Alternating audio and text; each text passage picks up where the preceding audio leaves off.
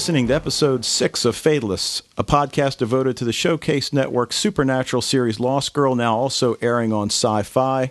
My name's Dave, and I'm here with Wayne. And Wayne, you got back from uh, a week with the family, so uh, I'm guessing you didn't get too much sci fi watching in. Not a lot, no, well, not any at all, as a matter of fact. Um, but I, I did a good job of increasing my tolerance to alcohol, though.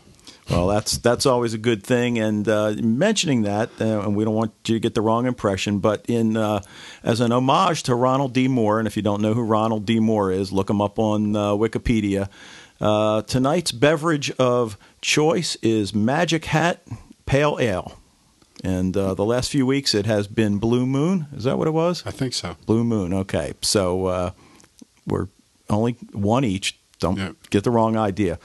All right, so uh, yeah, for me, I've been plowing through season one of uh, Fringe on my annual rewatch, getting ready for season five, the season finale.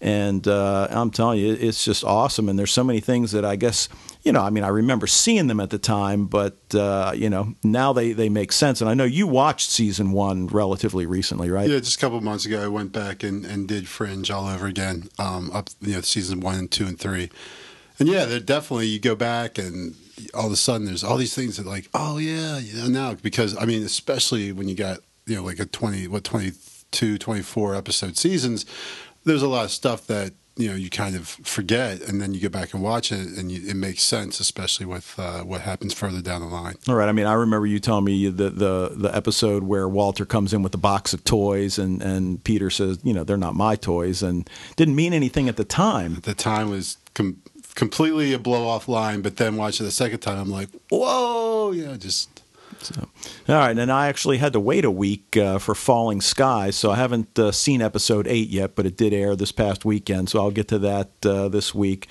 But uh, why don't we do a little bit of uh, Lost Girl and sci-fi news? And uh, you know, on the Syfy Network, uh, they just ran the 16th episode of season two, School's Out, and uh, we've got one coming up this week on August 10th. But uh, you know, they've been filming up in Canada. And right now they're on a two week hiatus, and it's been pretty interesting to, to follow some of the actors' Twitter pages. And the, the one thing that I've, I've noticed uh, over several of them is that uh, Linda Hamilton, who we mentioned is going to be in at least one episode this year, uh, has made quite an impression on some of the cast members because several of them have uh, tweeted about her and you know how cool it is to have her. yeah, uh, it's freaking Sarah Connor. Come on, man. Right, Like, the original. I mean, as great as Lena Head- Headey is as Sarah Connor. She she and she was great, but uh, you know Linda Hamilton's the original. She was the first, so Right, and- uh, and- that's that definitely would make an impression upon me. Yeah, so apparently she filmed her scenes, and, and they were really, uh, as one of them even said, really geeked out about it. So uh, now, in terms of the numbers, I mean, it continues to do well. The the most recent numbers I saw were from July 27th, and in their time slot, uh, they're the third-rated cable show behind American Dad and Common Law, and uh, you know, I think the numbers have been good, and you know, we're looking forward to January of 2013 for season three. So, uh, I guess they're going to probably you know end up running rerunning season one and two again. You know, in the interim at some Yeah, point. they'll have one of those marathons that you know, like I got back from vacation and there was like 37 Doctor Who's on my uh, DVR and it wiped out pretty much everything else. And luckily, my wife didn't see that, and luckily, she doesn't really listen to this podcast because you know all of her Grey's Anatomies got axed. Yeah, I know Um, I felt bad because like I've already seen them. I don't even watch them. Like I delete the doc. I basically have it set for Doctor Who for whenever the new Doctor Who season arrives. You know, so basically it's re-recording all this stuff that I, as soon as I see it, I delete it because I can. I have it on DVD. I can watch it on Netflix. You know, and everything. So, all right. Anyway, there's some big news surrounding uh, the Syfy Network. In addition to this, Bryan Fuller, who you might know from Pushing Daisies and Hannibal's, coming back to Sci-Fi as he's bringing Reunion Pictures' High Moon to a pilot. And uh, if you're a uh, comic fan, this is not to be confused with the werewolf western web comic of the same name. Uh, Canadian indie producer Reunion's going to adapt John Christopher's novel The Lotus Caves with Fuller executive producing. And the 90 minute pilot is going to be shot in Vancouver this fall. And the premise is that, uh, you know, uh, nations of the earth are now establishing colonies on the moon to take advantage of its resources because the earth is Earth's resources are being depleted. So these people know that Terra Nova didn't work out, right? I understand. They, they saw that last year, right? But this is this is made in Canada, so it's got a shot. Okay, true. Now, people live inside huge bubble communities and are, aren't allowed outside the safety of the man-made structure.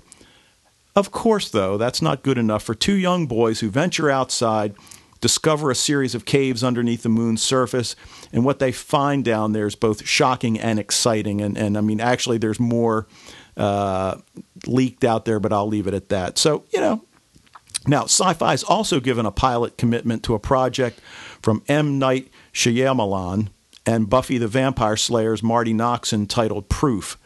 Shyamalan, who made his mark with The Sixth Sense, I see dead people. I see a dead career. Well, he's slated to direct the the Universal Cable project, uh, which is basically his first small screen project. And the premise here is that uh, there's a son of a millionaire tech genius. His parents die in an accident, and he offers a large reward to anybody that can find proof of life after death. Uh, now, Shyamalan and Noxon, who co-wrote the project and serve as executive producers, it's going to come out, uh, you know, after Syfy renewed game show Total Blackout and, of course, Lost Girl, but opted not to move forward with Sanctuary and Eureka. And and Eureka is something I'm not familiar with, but I thought, you know, somewhere along the line it might be one of those shows that it's good for us to look at the pilot. You ever Yeah. seen it? Did you? I haven't, but I'm trying to. to I, the the name sounds familiar. I guess probably you mentioned it to me before, Yeah. or I've seen it maybe. Oh wait, I think I've seen it on Netflix. It, it keeps popping up in my, you know, you should watch this in Netflix. Yeah, I that mean, and I- uh, Warehouse I 13. think the premise is something that, that they're all like, you know, uh, geniuses, you know, scientists, and they live in this one town, and I guess they, you know, they're almost like Walter Bishop types, and you know. Um, all right. So anyway, uh, now for months we were waiting to find out whether or not Fringe was going to get its fifth season, and the number 100 loomed in the background because uh, apparently syndicating a show becomes infinitely easier if it's got a hundred episodes in the can.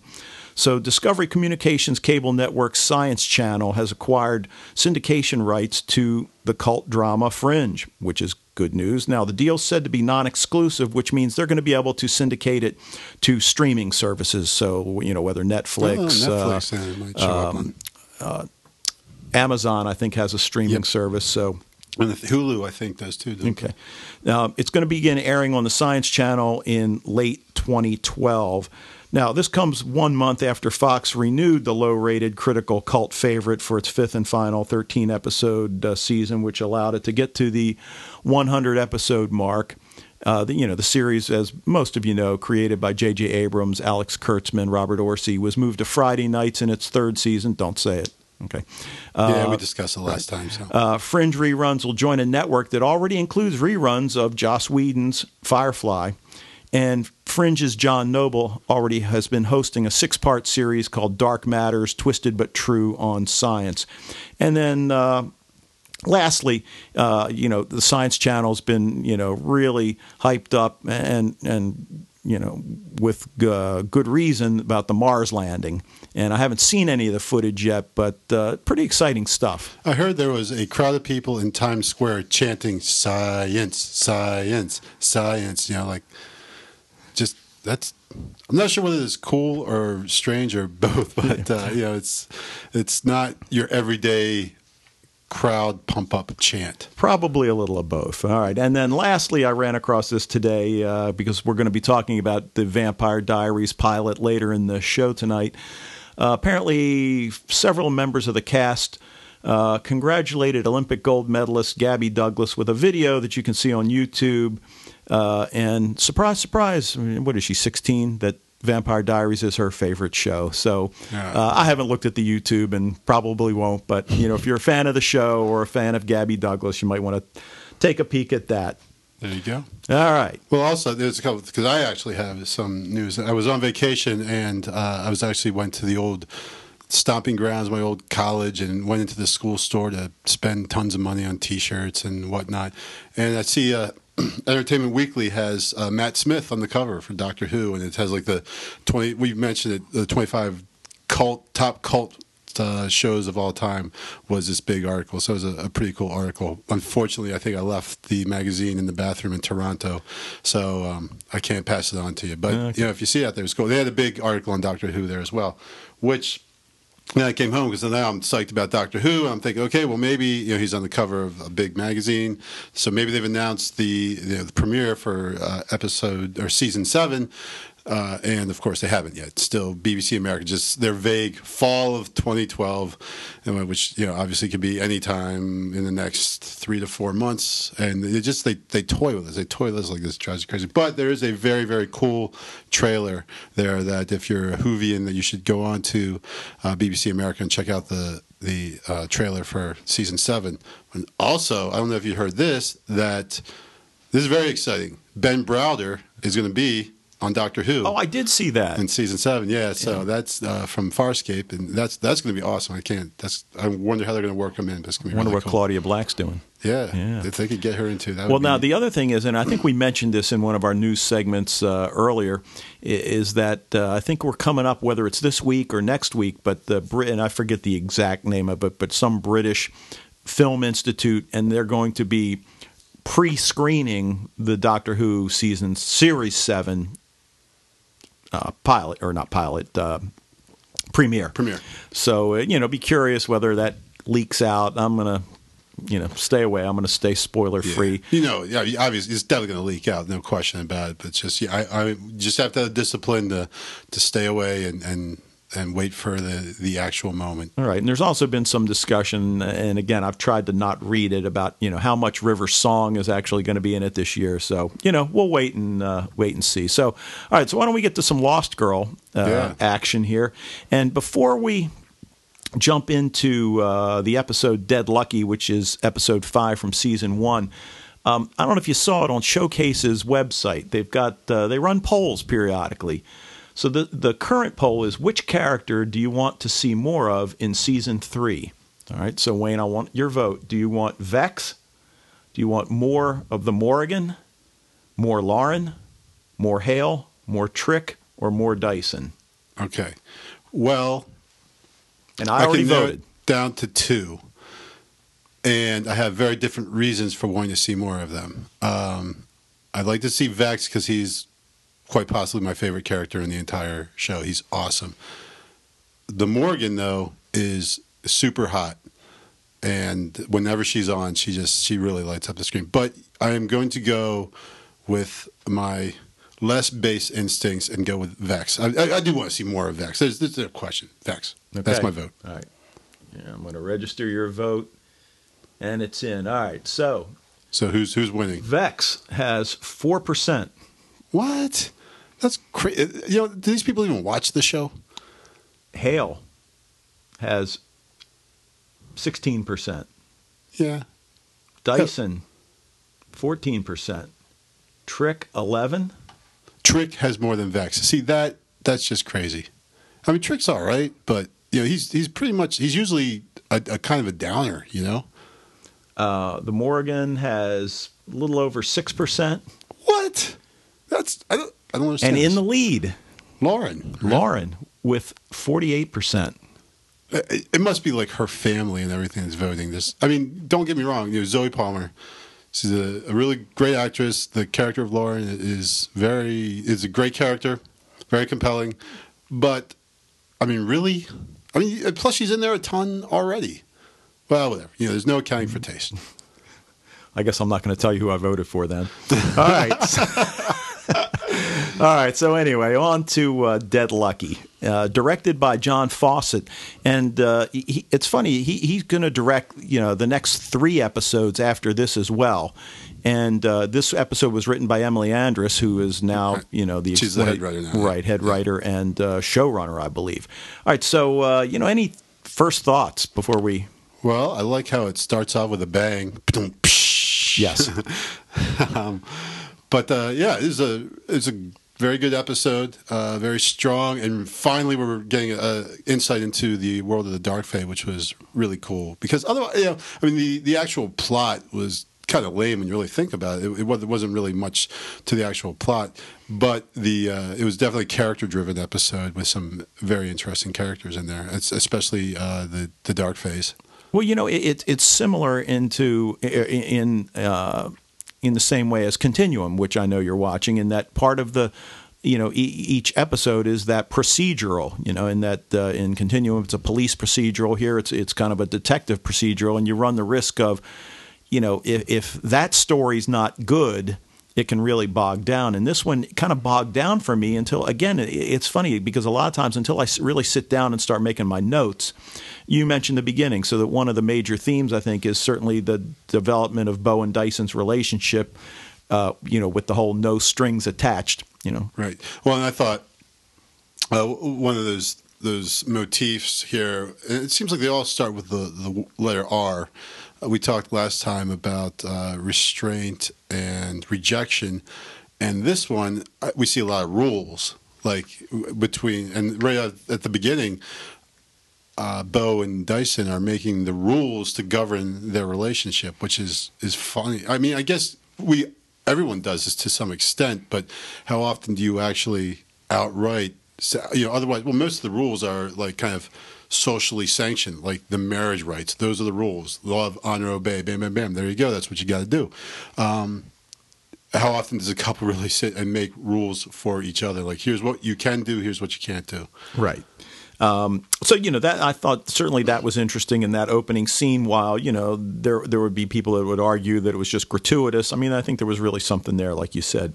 Uh, one of the other things you know I had on my list, you you mentioned you know the whole light fae versus dark fae underpinnings, where we really learn more about you know how the two coexist and uh, you know relatively peacefully coexist at this point.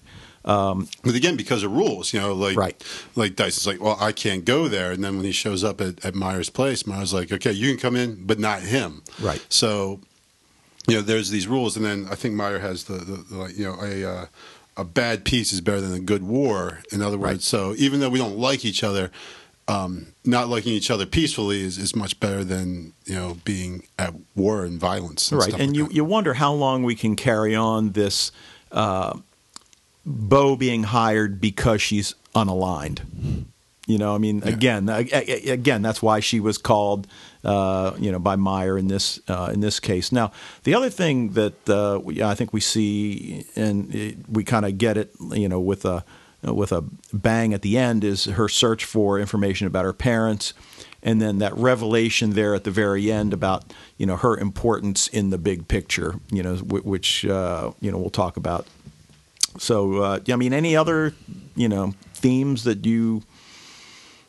I think that, yeah, like I said, the main one, it seemed like there was just a lot of, of rules there, and then there's more of this this kind of continuing uh, theme from week to week is is Bo's search for self, and that's her prime motivator in this episode is finding out more about herself and her her parents, and that's what makes her take the case.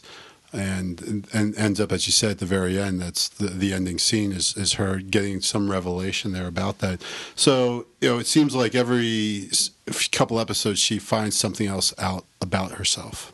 Well, even Kenzie, you know, has rules thrown at her when you know that scene with Hale, where where he's basically telling her that she she needs to prove herself if she's going to, you know, continue to integrate in the. Uh, into the Fae community and, Yeah. and, and and their working relationship and, and Kenzie trying to integrate is also I think something that came out Right, and Kenzie trying to find her her own place, not being a side. She's like, I'm not a sidekick, you know. And and Hale, you know, obviously feels the same way. But then there, it, it becomes not necessarily apparent, but it seems as if they are sidekicks, the both of them. And Hale is kind of okay with that. Kenzie is not so much. She's bristling at some of her role in this relationship with Bo as being a secretary or an assistant. I think the one lady calls her um, Bo's assistant. She's like, I'm not her assistant. Like, you know, Kenzie sees it, we're on kind of equal basis, but then now she's starting to really realize that people don't see her as an equal to Bo, that the uh, outside people see her as kind of like a kept girl as as a second banana and she doesn't like that and so she makes some strides here to um, throw cast off that uh, perception of her as being a sidekick, second banana type. Yeah, yeah, and she's anything but. And and there, there's a couple of things we'll, we can talk about with her in a second. But why don't we just run through real quickly the the whole you know the subplot with the procedural. So so we see Bo's kidnapped. Taken to a restaurant to meet with Meyer, who is a luck fae, right? So, uh, mm-hmm. so the, uh, he takes people's luck. Is that what the deal is? Yeah, he, yeah. He feeds off of people's luck. And okay, everything. and he's also a bookie in the human world and uh, he, we, we learn he's dark fae. He wants to hire Bo because uh, some human has duped him out of two hundred grand. Yeah, and he's you know annoyed about that, and we see what we saw kind of the last episode as well that there's this kind of racism uh, involved in the Fae world uh, as how a lot of Fays look at humans. I guess I don't know if it's racism, and the Fayism, humanism, whatever you would call it. That uh, the Fae look down on humans. Now, last episode, it was this really snobbish type of attitude mm-hmm. that the um, I can't remember her name, but the the Fury had.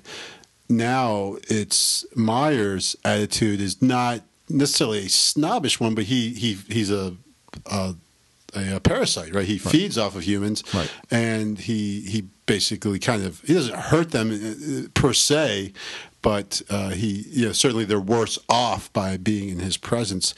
Um, so there's that again that idea that well humans are kind of like for food or humans are some lesser being they're not on a par with us right well, well you know and where we also see that you know is with trick and and you know trick has i mean his uh, you know, we talked about how he seems to be in charge to some degree. I mean, he seems to be, you know, setting out. You know, he's told Dyson about, you know, what what kind of relationship he can have with Bo. But he seen he was really kind of a darker character, and we really saw his less understanding. I mean, you, you just mentioned he he says humans are for feeding off of, not wearing, and then. Uh, you know, he, he uh, when, when Bo and Dyson are going at it in another room, you know that whole thing. Did my troll get out? And and you know he, he's just really kind of angry about all that. Yeah, he gets really annoyed that uh, you know that Dyson and has kind of well disobeyed him, right? Because right. he before had ordered Dyson not to mess around with Bo, and here they are, they're going at it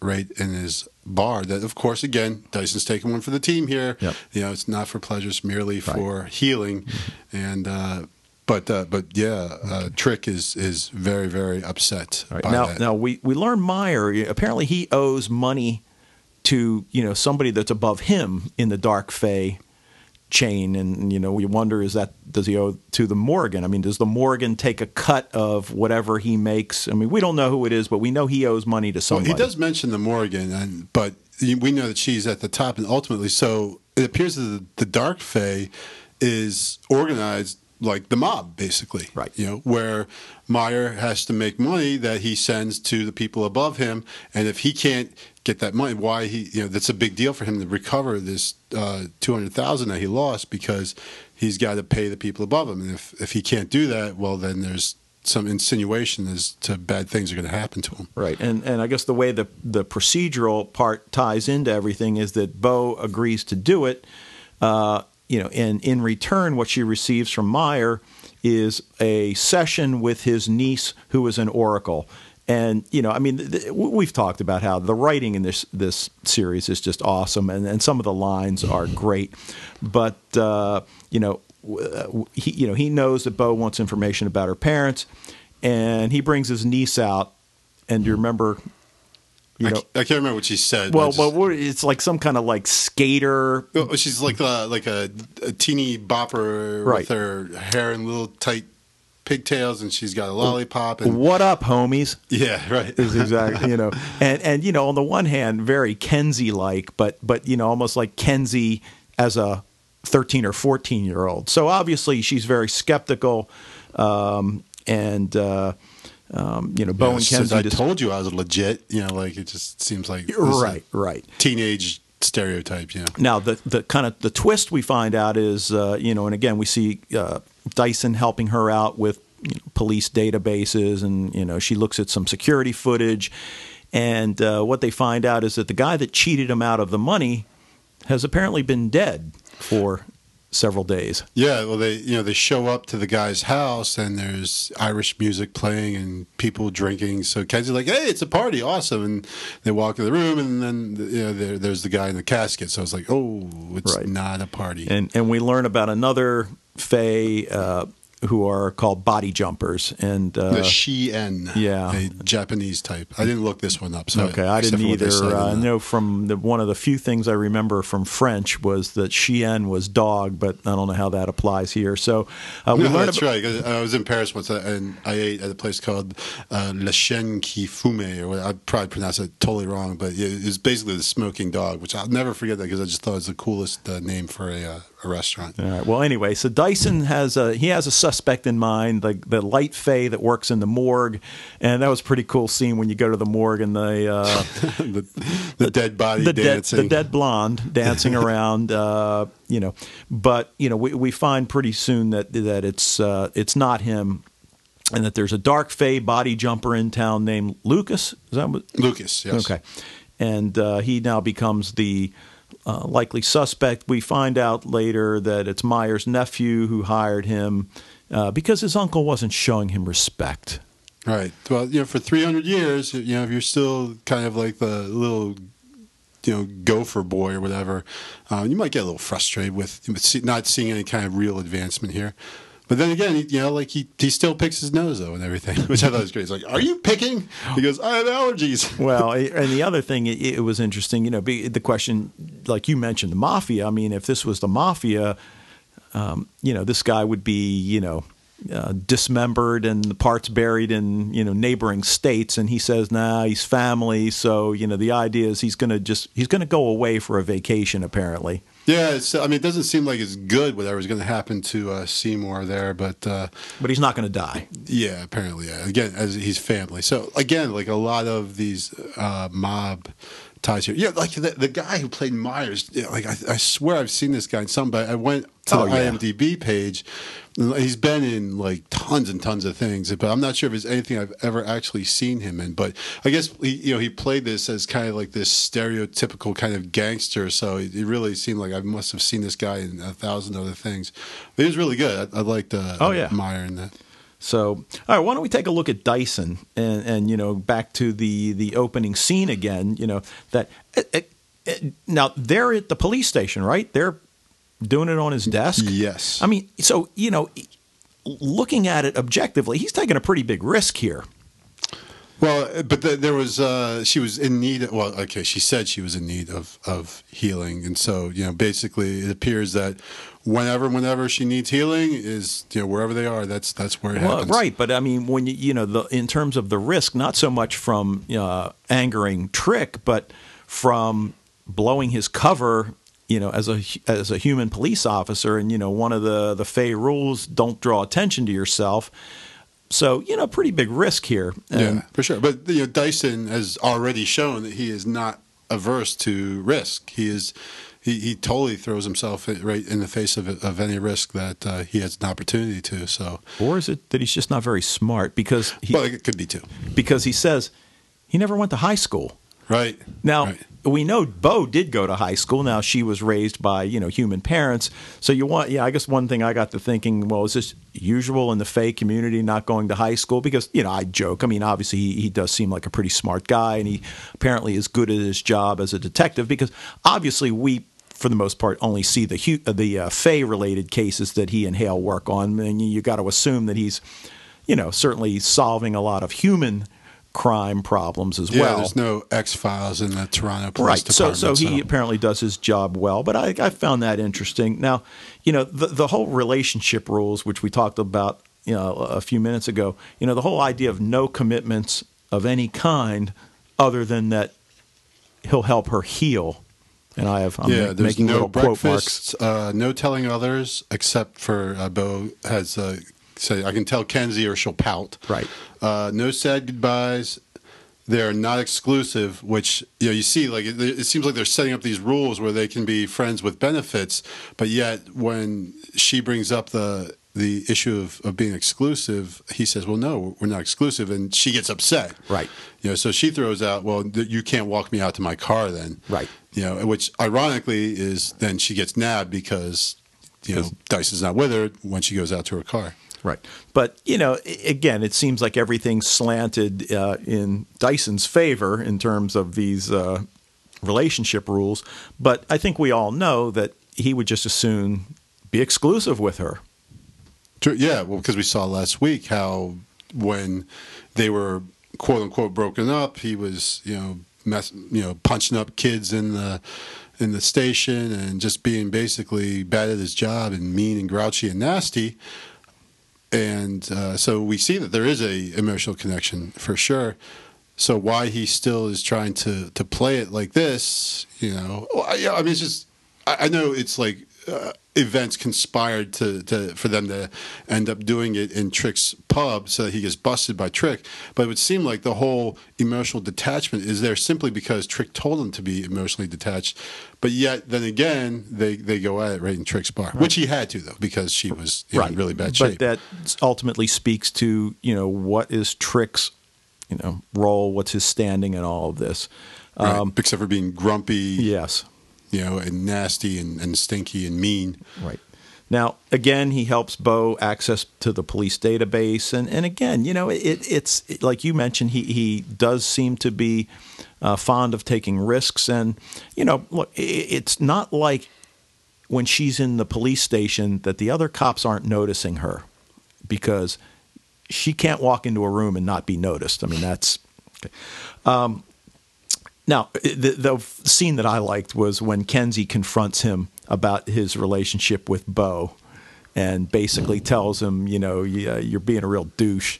Yeah. Um, and But she uh, loves referring to you know you, she refers to him like that so many times. It's, it's Right. just kind of a go-to uh, put down for Kenzi. Right. And then so she basically, you know, uh, but she sort of alludes to the fact that she has an inkling that she knows he likes her, and for whatever reason, he's acting like he doesn't. Okay. And I know. And then he says, So are you back on Team Dyson? Come on, we're getting T-shirts. Yeah. and and you know you wonder is that a nod to the fan community because I've certainly seen that out on uh, you know some of the fan uh, forums. Team Te- Edward and Team Jacob, Right, for, right, for and then- Twilight. and I'm almost upset that I actually know that, but uh, Uh, well, we'll talk about that in a little bit. but yeah, Uh, but he's a werewolf like you know Jacob is and everything. So naturally, right? well, we'll get to that when we talk about the uh, Vampire Diaries. Yeah, I'm sure we will. Unavoidable. Um, anything else about Dyson? Uh, No, you know he's he, he's becoming a cooler character, more well-rounded character. Um, he's not spending his whole time scowling and, and grumpy. Oh, how can we miss the uh, the breakout when he breaks out of the cooler in the morgue, man? Like that was like the most awesome scene in, in the episode where he just starts punching out the door as uh, Bo is being attacked by uh, Lucas, who has transferred himself into the body of a huge wrestler. I, look, this morgue is like the morgue for like hot chicks and, and pro wrestlers, I guess. But there's no old people in there. It's just all young people with with vague stab wounds somewhere on them. But uh, Well- so you know she's she's being attacked, and and Dyson just. You know, he's like punching. You see him denting holes in the, the cooler of this morgue, and finally uh, busts the door off to come and save her. Sort of like falling skies, you know, after the aliens come and kill 95% of the Earth's population, apparently only the attractive people survived. Yeah. So, Well, that's uh, it's all Darwin. right. Yeah, that's that's Right. that's natural selection. Now, Kenzi, and, and uh, you know, we, we, you started uh, getting to this early on. You know, we, we see one of the early scenes where she's meeting with that potential client who obviously seems like a nut, but, you know, yeah, you think, but can provide needed income. Right. And, and uh, you know, you, you know, the whole thing about you mentioned Kenzi having to, you know, get rid of that sidekick label because she's really, you know, I don't want to say the brains of the outfit, but she kind of is. I mean, she, you know, um, she's very pissed that Bo missed that meeting. And again, one of her, one of the great lines, and she always has a bunch of them. Do you think I like acting like the adult? Yeah. Well, she's like, I learned spreadsheet, Right. Because she has to do all the managing and the organizational stuff. Uh, she's like a secretary, almost is how she realizes people see her. Now, obviously, she's more than that. She's integral. She's saved Bo now on. I don't even know. I, I can't even count already. Rolling into episode five of how many times that she has saved Bo's life. So you know, she, there's more than that, but she's coming to see that other people see her as you know a kind of just a secretary type position, and she's like we said before, she just she does not enjoy that uh, that notion one bit. Right. Um, you know, look, we, have said again many times the, about her street smarts, and we see her in the poker, in the backroom poker game, and her ability to read people, and you know, showing that you know she has value, uh, you know, even in the Fae community, and uh, um, you know, so that was pretty cool. Then. Uh, after Hale tells her that she needs to kind of make her own mark is when she decides to surveil Myers guys and then gets caught and stuffed in the car trunk. Right. Um, and yeah. then. Well, and, and uh, you know, there's also, now you mentioned Hale. We saw last episode where um, Bo is up in her bedroom uh, doing adult things and Kenzi is outside, in this case underneath, with her cornflakes or whatever, having to listen to it.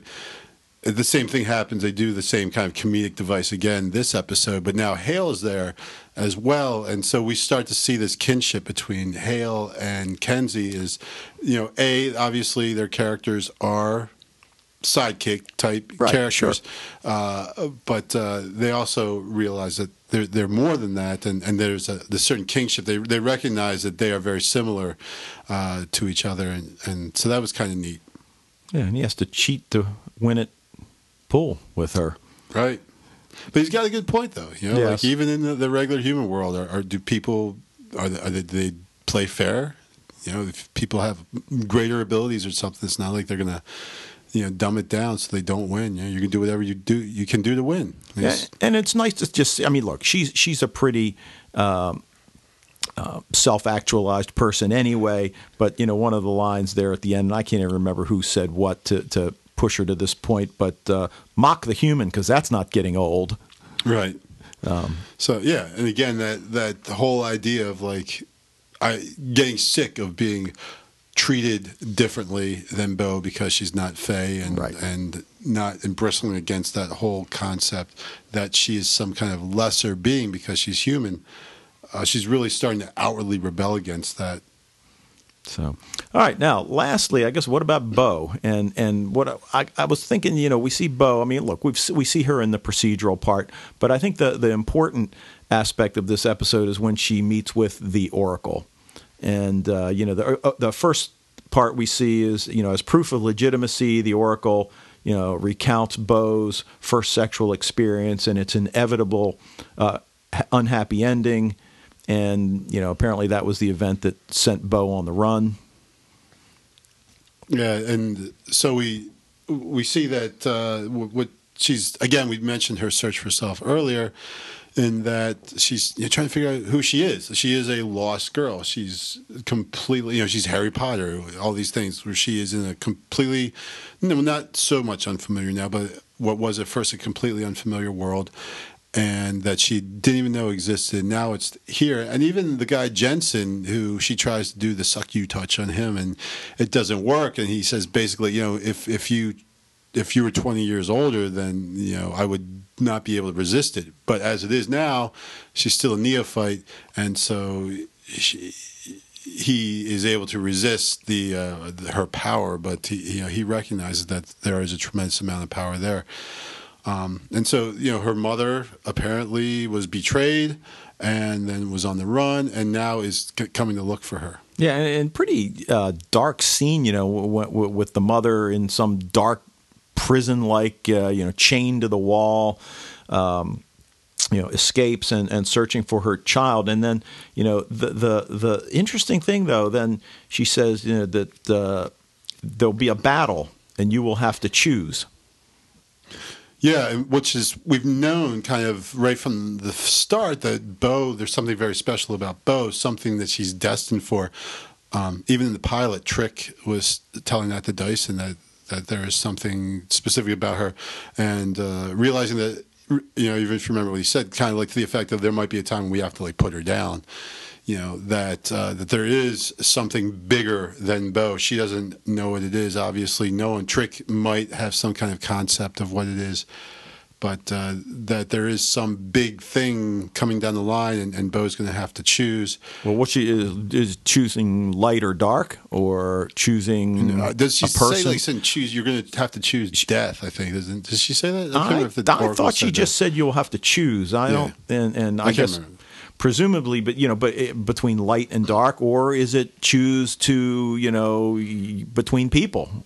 right. Well, yeah, it can Or- be any or between uh, fae, not people. You know, without knowing what's going to happen, there's it could be a wide range of choices, but it's going to be a big dramatic choice that probably with like lots of music and and a lot of uh, editing cuts. Right. Now, Bo, you know, like these are not my memories. And the Oracle tells her, you know, you're a major player. Fate has some serious plans for you. And like you said, you know, that, that we're learning now that, uh, you know, the, the little inkling we got earlier in the in the series that she was important in some way, you know, now again we've got reaffirmation of that and and kind of kicked it up a notch, and the fact that she realizes now her mother's alive. Yeah, which you know, obviously is probably going to come into play very soon uh, in here, and it would be interesting because you know she's never known her mother, so it'll be a big. Hopefully, her mother then can reveal to Bo to us some more about like what is what is so special about Bo. Why is everyone you know why is why is it such a big deal? What's this big event that seems to be surrounding her that as as, as, as the oracle says cassie said that uh, that fate has in store for her right and you know again back to the rules you know we you know and she knows that her mother is Fae. right Right. well she knows she we, we learned that earlier that she knows that both her parents would are Fae. because she has the powers Yes. right so um now I'll tell you one line again. I, I wish I, I, I typed it in here uh, out of context, and, and I know Bo says it. and Maybe you can put it in context again. I, it's it's it's just one of those funny lines. It doesn't speak to the big picture or anything. But uh, for a bunch of far out fairy folk, you sure are judgmental. and I think she was in the bar at that point, and uh, I can't even remember who they were. Talking. Maybe they were talking about Meyer, but uh, again, some some good lines, and, and and for you know, for me, the episode, like I said a, a little bit ago, at, at, first I thought, well, it was pretty good, and uh, you know, and then, but then really looking at it. Um, maybe not the strongest of the season, but but certainly, you know, it it pushed the story forward, and that's what each each has to do in terms of this the show's mythology. Yeah, I think also, like I said, I mean, I think the really the, the main thing, at least for that accomplished for me, I agree. Um, not one of the. It's still obviously a good episode. I mean, you know, all the episodes are are, are good. Um, one of the better ones, no.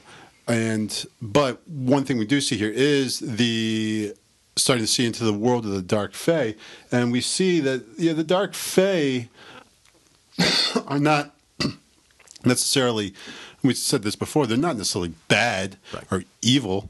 Um, they're just different. They they live by different rules, and and we see that that Meyer actually uh, tries to recruit not just Bo but Kenzi as well. Right. Like, hey, you know, you want a job? He says you taste like a survivor. You know, why don't you come and uh, and join our side? So, um, you know, it looks like they. You know, that, that they do recruiting as well, uh, but they're just a little bit differently how they're organized, how they're run.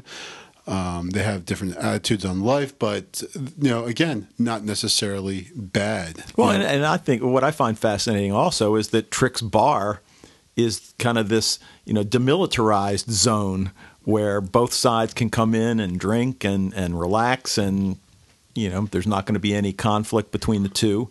And, you know, I mean, where would you see that? right? Yeah. Well, there, I mean, there's some places I guess out there. I don't know.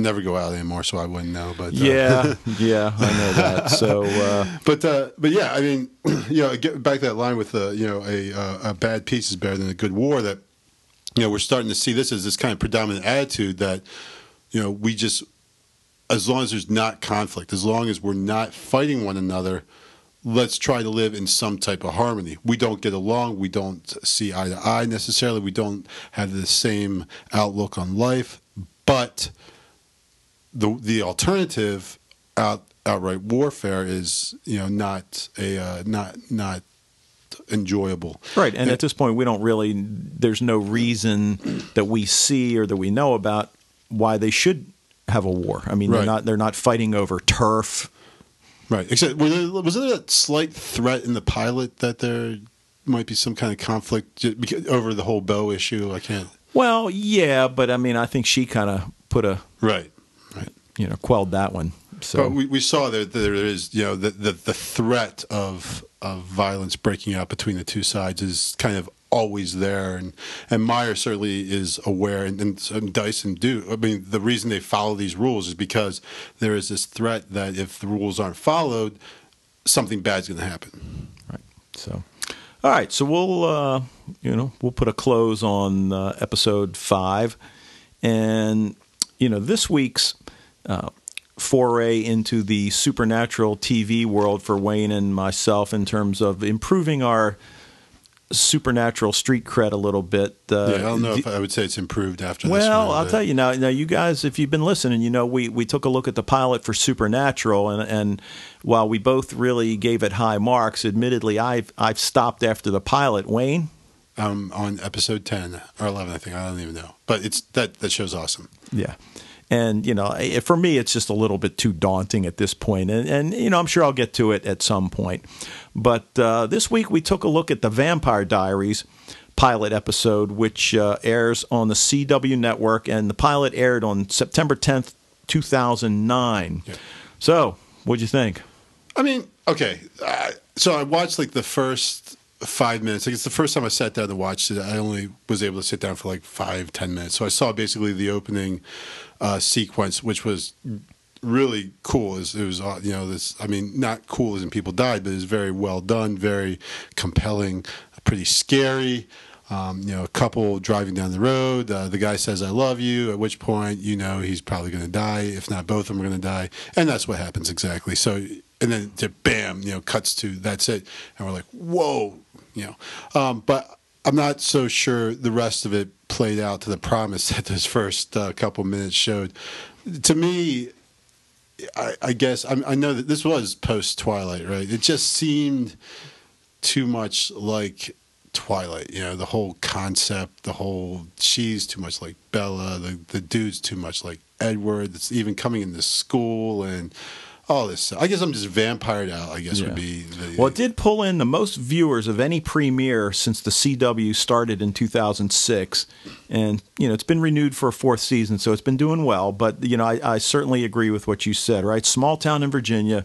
Most of the action centers centers around a group of high school students doing, and I know you know you talk all the time about cliches as plot devices and doing you know i guess they're cliched high school things i'm you know i I don't know what your experience is with uh, you know high school but uh, we see this a lot Well, Um, like movie, I like. I mean, it's not have doesn't bear any reality at all to an actual high school. You know, like you like the teacher is such a jerk, man. Like you know, like okay, everyone has a teacher who's a jerk, but not someone who's like really that outwardly like going around like, oh, you know, nice, you're terrible, stupid student. You know, basically putting down every kid right to their face, right in front of the whole class. It's like this guy's just not professional. And then you know, the students themselves, uh, the the kids uh, you know, play. It sounds more like a teen movie than they don't really. I, I didn't really buy these kids as as real life teenagers, except for maybe the girl Elena. Right? She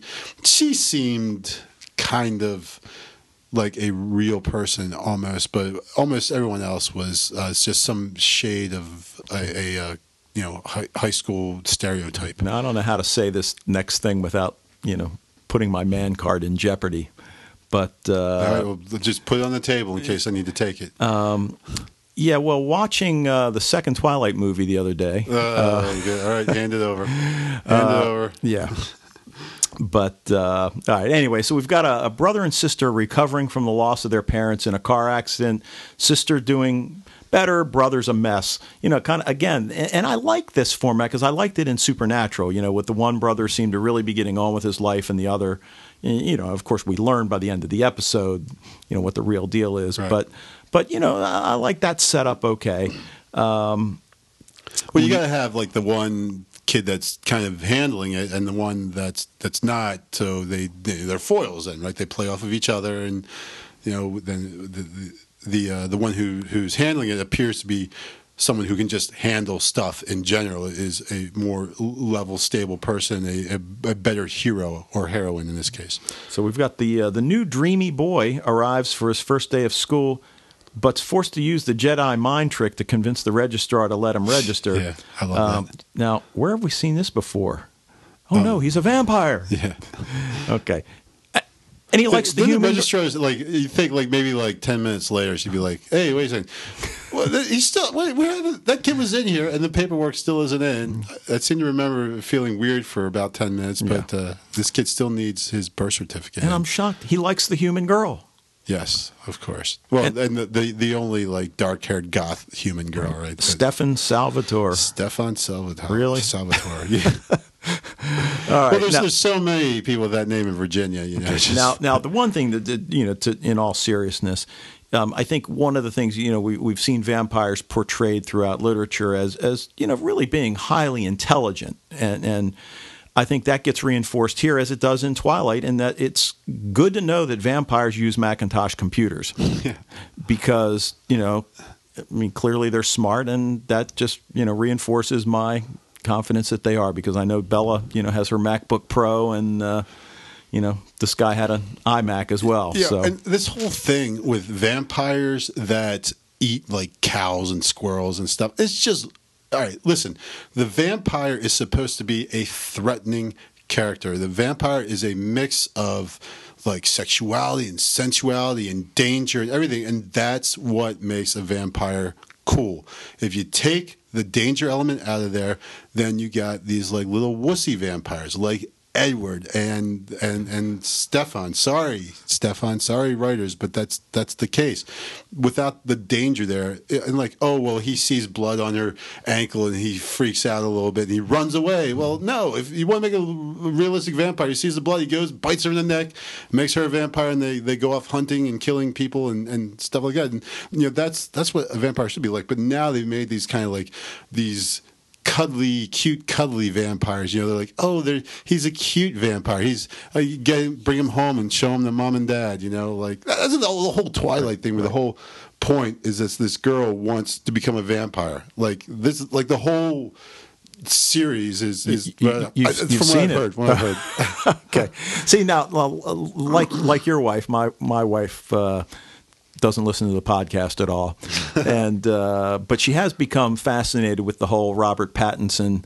Uh, Kristen Stewart fiasco, so uh, Yeah. you know it kind of renewed her interest. We both saw the uh, first Twilight movie, uh, you know, a while ago. So, uh, you know, we we t- it, I happened to have it TiVoed for you know months ago. So we started taking a look of, look at it. Of course, she fell asleep, but there was that scene in there where the uh, the English teacher, uh, you know, comes, you know, Mister uh, Mister Cullen, what you know, repeat the lines. It's like I don't care. I, don't. The smartest kid in the class isn't going to be able to repeat the. Yeah. Of course, well, he, well, that- well, that's like the, the history teacher in this one. It's like, well, how many people, you know, died at the, the Battle of Mystic Falls? And it's like, seriously? Yeah. Like, eh, you know, and like he gets mad that the kids don't know this. I'm like, why would you expect? Why would why would they know that anyway? Ever? Right. Now, you know, I, I kind of okay, cliche. They meet in the graveyard. Elena hurts her leg, and you know she notices him. Uh, you know, I guess looking at her leg and the blood, and you know that line, "Blood makes you squeamish," uh, something like that. And, you know, it's like you said. I mean, the vampire should be. And look, uh, admittedly, we're guys. So we're coming at this whole vampire thing from a different uh, a different place, and that you know, okay, we get you know the appeal here. Uh, you know, for this show is probably you know fifteen to you know I'm afraid to put a number, To but 16. you know, uh, year old girls. But uh, you know, in in terms of the the actors, I mean, the lead female, Nina Dobrev, I believe is her name. Uh, you know, she wasn't too bad, and she's cute, and you know, I mean, for that no, role, the acting was was was good. You know, Yeah. like, I'm not. I can't fault the actors one bit. Right, and, and like you mentioned already, you know, very Edward-like uh, male lead, Paul Wesley. Um, you know, we got the kind of cliched character for just about every high school movie has the the damaged drug or sex or both girl who gets you know gets attacked and you know You, you knew she was going to get it the minute you met her. You know, you met that she was kind of promiscuous apparently, so that she's like, she's going to be a victim, definitely. Probably before this episode's out, and, and look what happened. Yes, she was a victim. So, you know, Ian Somerhalder, uh, you know, he, he- again, most people know him from Lost, and, and I got to say, he was the first major character to die in Lost. And, you know, while it was somewhat surprising at the time, I wasn't all that broken up about uh, his death. Yeah, no, well, there were, there were plenty of, of women across the country who were very distraught when, when Boone bought it. Uh, Uh, but a lot, as you, as you said again, from the guy bias, like like the we if if someone's got to go, it's got to be the pretty boy, right? Yeah, and you know, I will say in this so far, I mean, he's kind of cool. He's he's pretty bad, and uh, you know, so far he'd be okay. Well, see, there you go. Because who is the only really cool character in this? Damon, right? Well, Right. why? Because he's the dangerous vampire, right? Right. He's not this little, oh, I'm going to go and eat some cow's blood type vampire. He's the traditional dangerous vampire. That's what the va- the vampire represents things deep inside our subconscious, right? It, it, it represents some very primal fears that we have. And if the vampire doesn't like biting people in the neck, then that it goes away. He's not a vampire anymore. He's just he's a, a cow sucker. He's, he's basically a really hardcore beef eater. Now, what I can tell you is the the 38th annual uh, Saturn Awards, which uh, you know um, focus on science fiction, uh, supernatural, uh, horror. um in ter- in the category Best Youth Oriented Series on Television, Being Human, which you know I'm vaguely I believe that might even be vampires again. Well, is that that's the one with there, there's like a vampire, a werewolf, and a ghost. That, Okay, isn't right. that it? I think, yeah, I believe it that's is. Uh, Doctor Who, Nine Lives of Chloe King. Never heard of it. ABC Family. Nah. Okay. Uh, Secret Circle, which is on the CW. Uh, Teen Wolf on MTV, and Vampire Diaries on uh, the CW. Uh, Teen Wolf one. Um, I n- never seen. I've never seen anything on this list other than I love Doctor that the Who. movie though with uh, Michael J. Fox. I was Well, good point. But uh, on, on the strength of that. Right now, I will say that uh, it doesn't look like any of the uh, the actors were nominated from um, from that show. But uh, now, look, I'm not a big vampire fan anyway. But you know, uh, I'm with you in that if I'm going to watch vampires, I want them to be scary. Um, this seems to be aimed at young women, so I, I really can't see picking this show up. And, and I can pretty much say with confidence I'm probably not going to watch another episode of The Vampire Diaries unless a female actress that I love is making a guest appearance. And even then. okay, do you know who Olivia Munn is? The sounds familiar. The, there was a show on uh, G4, which uh, my cable uh, system ended up losing. But it was a show called Attack of the Show, and they they they, they basically dealt with pop culture. You know, they would they would have um, you know J.J. Abrams on for an interview before you know Mission Impossible or Fringe. Uh, they would you know review the latest uh, you know cell phone, uh, the latest smartphone, whatever. It just anyway, she was one of the uh, hosts. She was the female host, and uh, yeah, it's pretty hot. So now I'm a there, there are no huger Olivia Munn fans, and when she left Attack of the Show to do the sitcom Perfect Couples, I was pretty excited. It was unwatchable. yeah. I saw the pilot. I, I- even with her, you I, I couldn't get through the pilot, and and honestly, I never saw anything other than the pilot.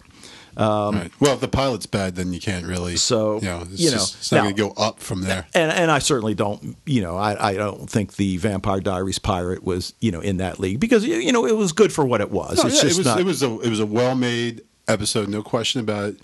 Um, as I said, the, the acting was was pretty good. They're uh, attractive people. Right. There is this backstory where uh, Elena looks just like this woman Catherine from 1860s, who apparently either one or two of these brothers was in love with, and maybe that's why there is some split where the brother Damon says, you know, I I've vowed to you know like make your life miserable basically for all eternity. Um, so something happened between these two brothers that uh, that you know Damon's very upset with him, and, and they obviously have no really. There's not a lot a love any love lost between these two, and so th- there's some compelling elements there, some overarching mythology and mystery that's involved there. This guy who's again like Edward Cullen has been alive since the beginning of time, or whatever, for you know, well now I guess almost 200 years or whatever.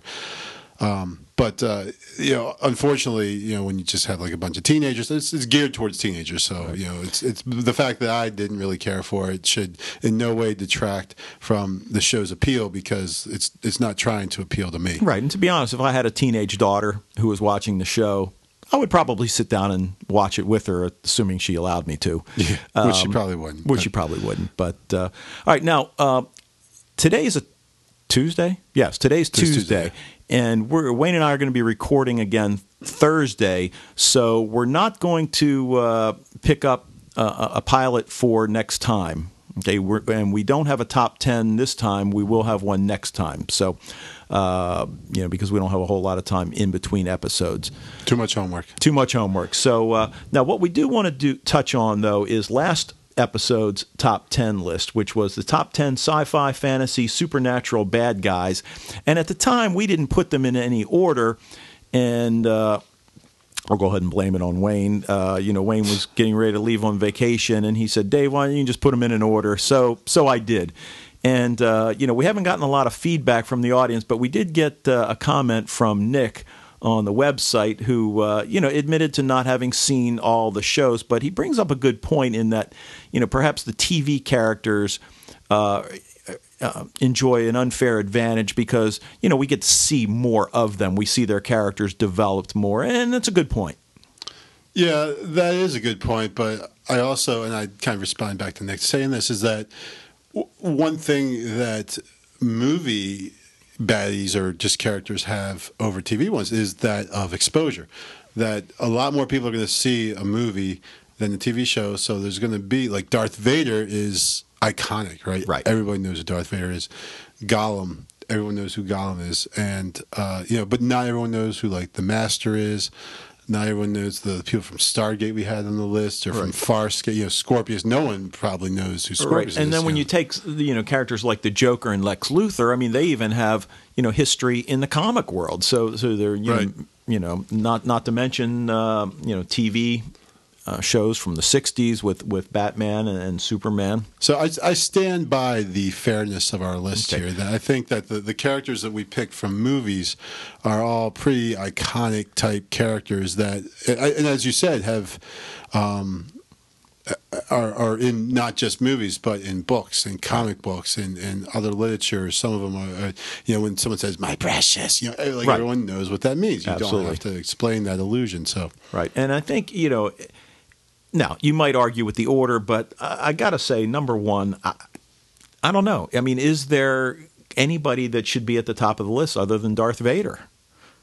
No, I, I, there's no question. Like if you're talking about baddies in in science fiction, you know the the number one guy's got to be Darth Vader. And it, it's interesting because I'm. Yeah, I think I've mentioned this before. Uh, I've been watching the uh, first three episodes of Star Wars, which are actually, if you don't know, which most of our listeners probably do, which were actually the fourth, fifth, and sixth movies that were made uh, Phantom Menace, uh, uh Return of the Sith, is that what it's? Uh, Revenge of the Revenge Sith. of the Sith, the, the, and then the, what's the third one the called? Attack of the Clones actually is the 2nd one. I'm sorry, right. Attack of the Clones is the second one, and Revenge of the Sith. Okay, well, I'm on Revenge of the Sith now, and and and obviously the interesting thing is to see, you know, how uh, Anakin Skywalker becomes Darth Vader, and and, yep. and you know part of you know just seeing that development, uh, you know, going from the good to the bad. But um, yeah, like you said, I mean, there's not a more iconic bad guy.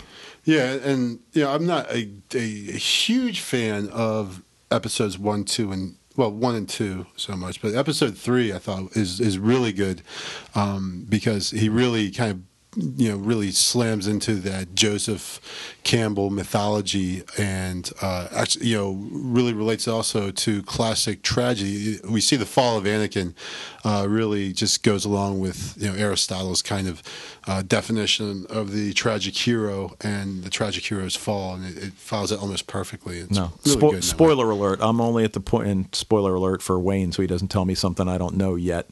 Because believe it or well, not, not to, I mean, you know, well, he, believe, but believe it or not, I've never actually seen this movie. I, I saw Phantom Menace, and I think I saw part of Attack of the Clones, but I know I never saw the whole thing, and I know I definitely never saw Revenge of the Sith. So you know, I, I'm speculating. Like at this point, she's pregnant. Yeah. And and they basically are still you know we can't you know we've got to keep our you know our love kind of secret. So that's pretty much where i am at this point. Now Okay. i can speculate as to what's going to happen and what's going to drive him to the dark side but you know we don't know yet.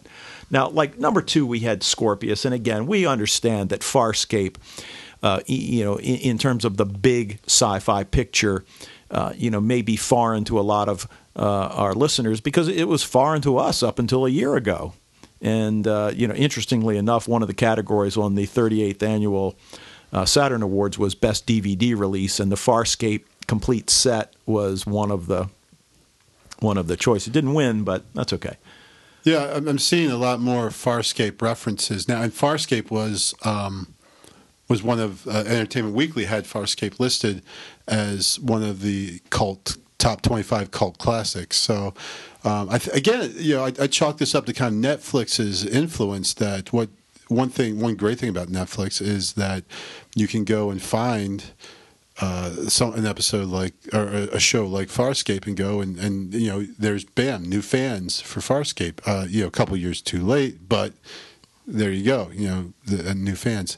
Um, though, of course, Netflix doesn't have the Peacekeeper Wars. You know, which is the the thing that annoys me about Netflix is like, all right, so you know, like for Doctor Who, you're watching Doctor Who, ba ba ba ba ba. You get to the Doctor Who specials and they don't have uh, the dead, the Planet of the Dead, which I know is a personal Yeah. favorite of yours. Yes, it is. because of the presence of Michelle Ryan in Yes. there. But uh, you know, but like, why do you have every single Doctor Who episode from since you know they restarted in 2005? Every single episode right up to season six is on there now, and the Christmas special is on there now. But you don't have this one episode. And you have to I, again. There's I, I find myself asking this question a lot about a lot of things, but you have to wonder who's making these decisions. I mean, somebody is saying, okay, let's put Farscape, you know, for streaming. Okay, how many seasons are there? And some, you know, I mean, did you not realize that there was then, Yeah. you know, the Peacekeeper Wars that Well, and, and then you know, there's, there's no one at Netflix to go on to like the the com- because if you pull up Farscape, a lot of people are saying, "Well, this is really good," but they don't have PC. Like there's people commenting right on Netflix's website to let the people there know, "Hey." You know, and people say, "Hey, Netflix, when do we get Peacekeeper Wars?" So it's like, do they do they not know? Do they not? You know? And, and you got to believe, and even if the Peacekeeper Wars, and I don't know this off the top of my head, even if it was made by a different production company than the series, it's more than likely that Netflix has a relationship with whatever production you, would- company. you would think, yeah. So anyway, all right. Well, our top ten list for next time looks like. Can I go ahead and say this? Are we gonna? Go ahead and reveal. Yeah, we're going to do a teaser for the top ten, next and, time. and and we'll pro- at this point we're not going to order it, although we reserve the right to change our minds. Yeah, absolutely. So it's going to be ten actresses that we would like to see in a sci-fi movie or TV show that has not appeared in one. Uh, not they might have been like the you know some bit part in one. Like i'm not if someone comes and says well you know like you know th- this actress was the third girl from the left and in this one scene in a sci-fi film oh, okay. So she was in a sci-fi but we're talking about like to be the lead you know to be like a, a, something a vehicle that is centered on this actress. Okay, or at least has speaking lines.